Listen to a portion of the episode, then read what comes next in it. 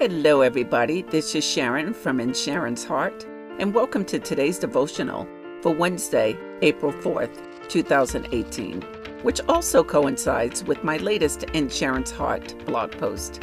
Today's message is titled, Are You Like Iron?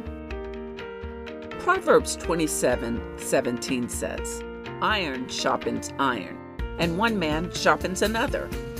What that means is that the people who are around us are the people who make us better, and we make them better, or at least it should be that way, right?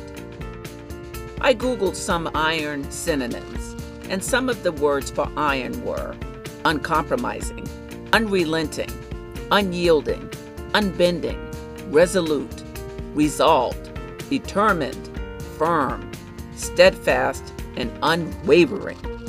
Wow! Those words to me convey that if a person is like iron, they are fixed, gazed, and purposeful in what they want, and nothing will stop them. So I ask again, are you like iron? Do you stand on the promises of the Lord? When we're honest with ourselves, we can answer those questions with a definitive yes or no. And if you answer yes to both of those questions, then you are indeed like iron. Yes, you are. And more than likely, you are already doing positive and encouraging things. You are already sharpening those around you, because you are a sharp person who knows where you are going and where God has for you to go. You sharpen people and they sharpen you.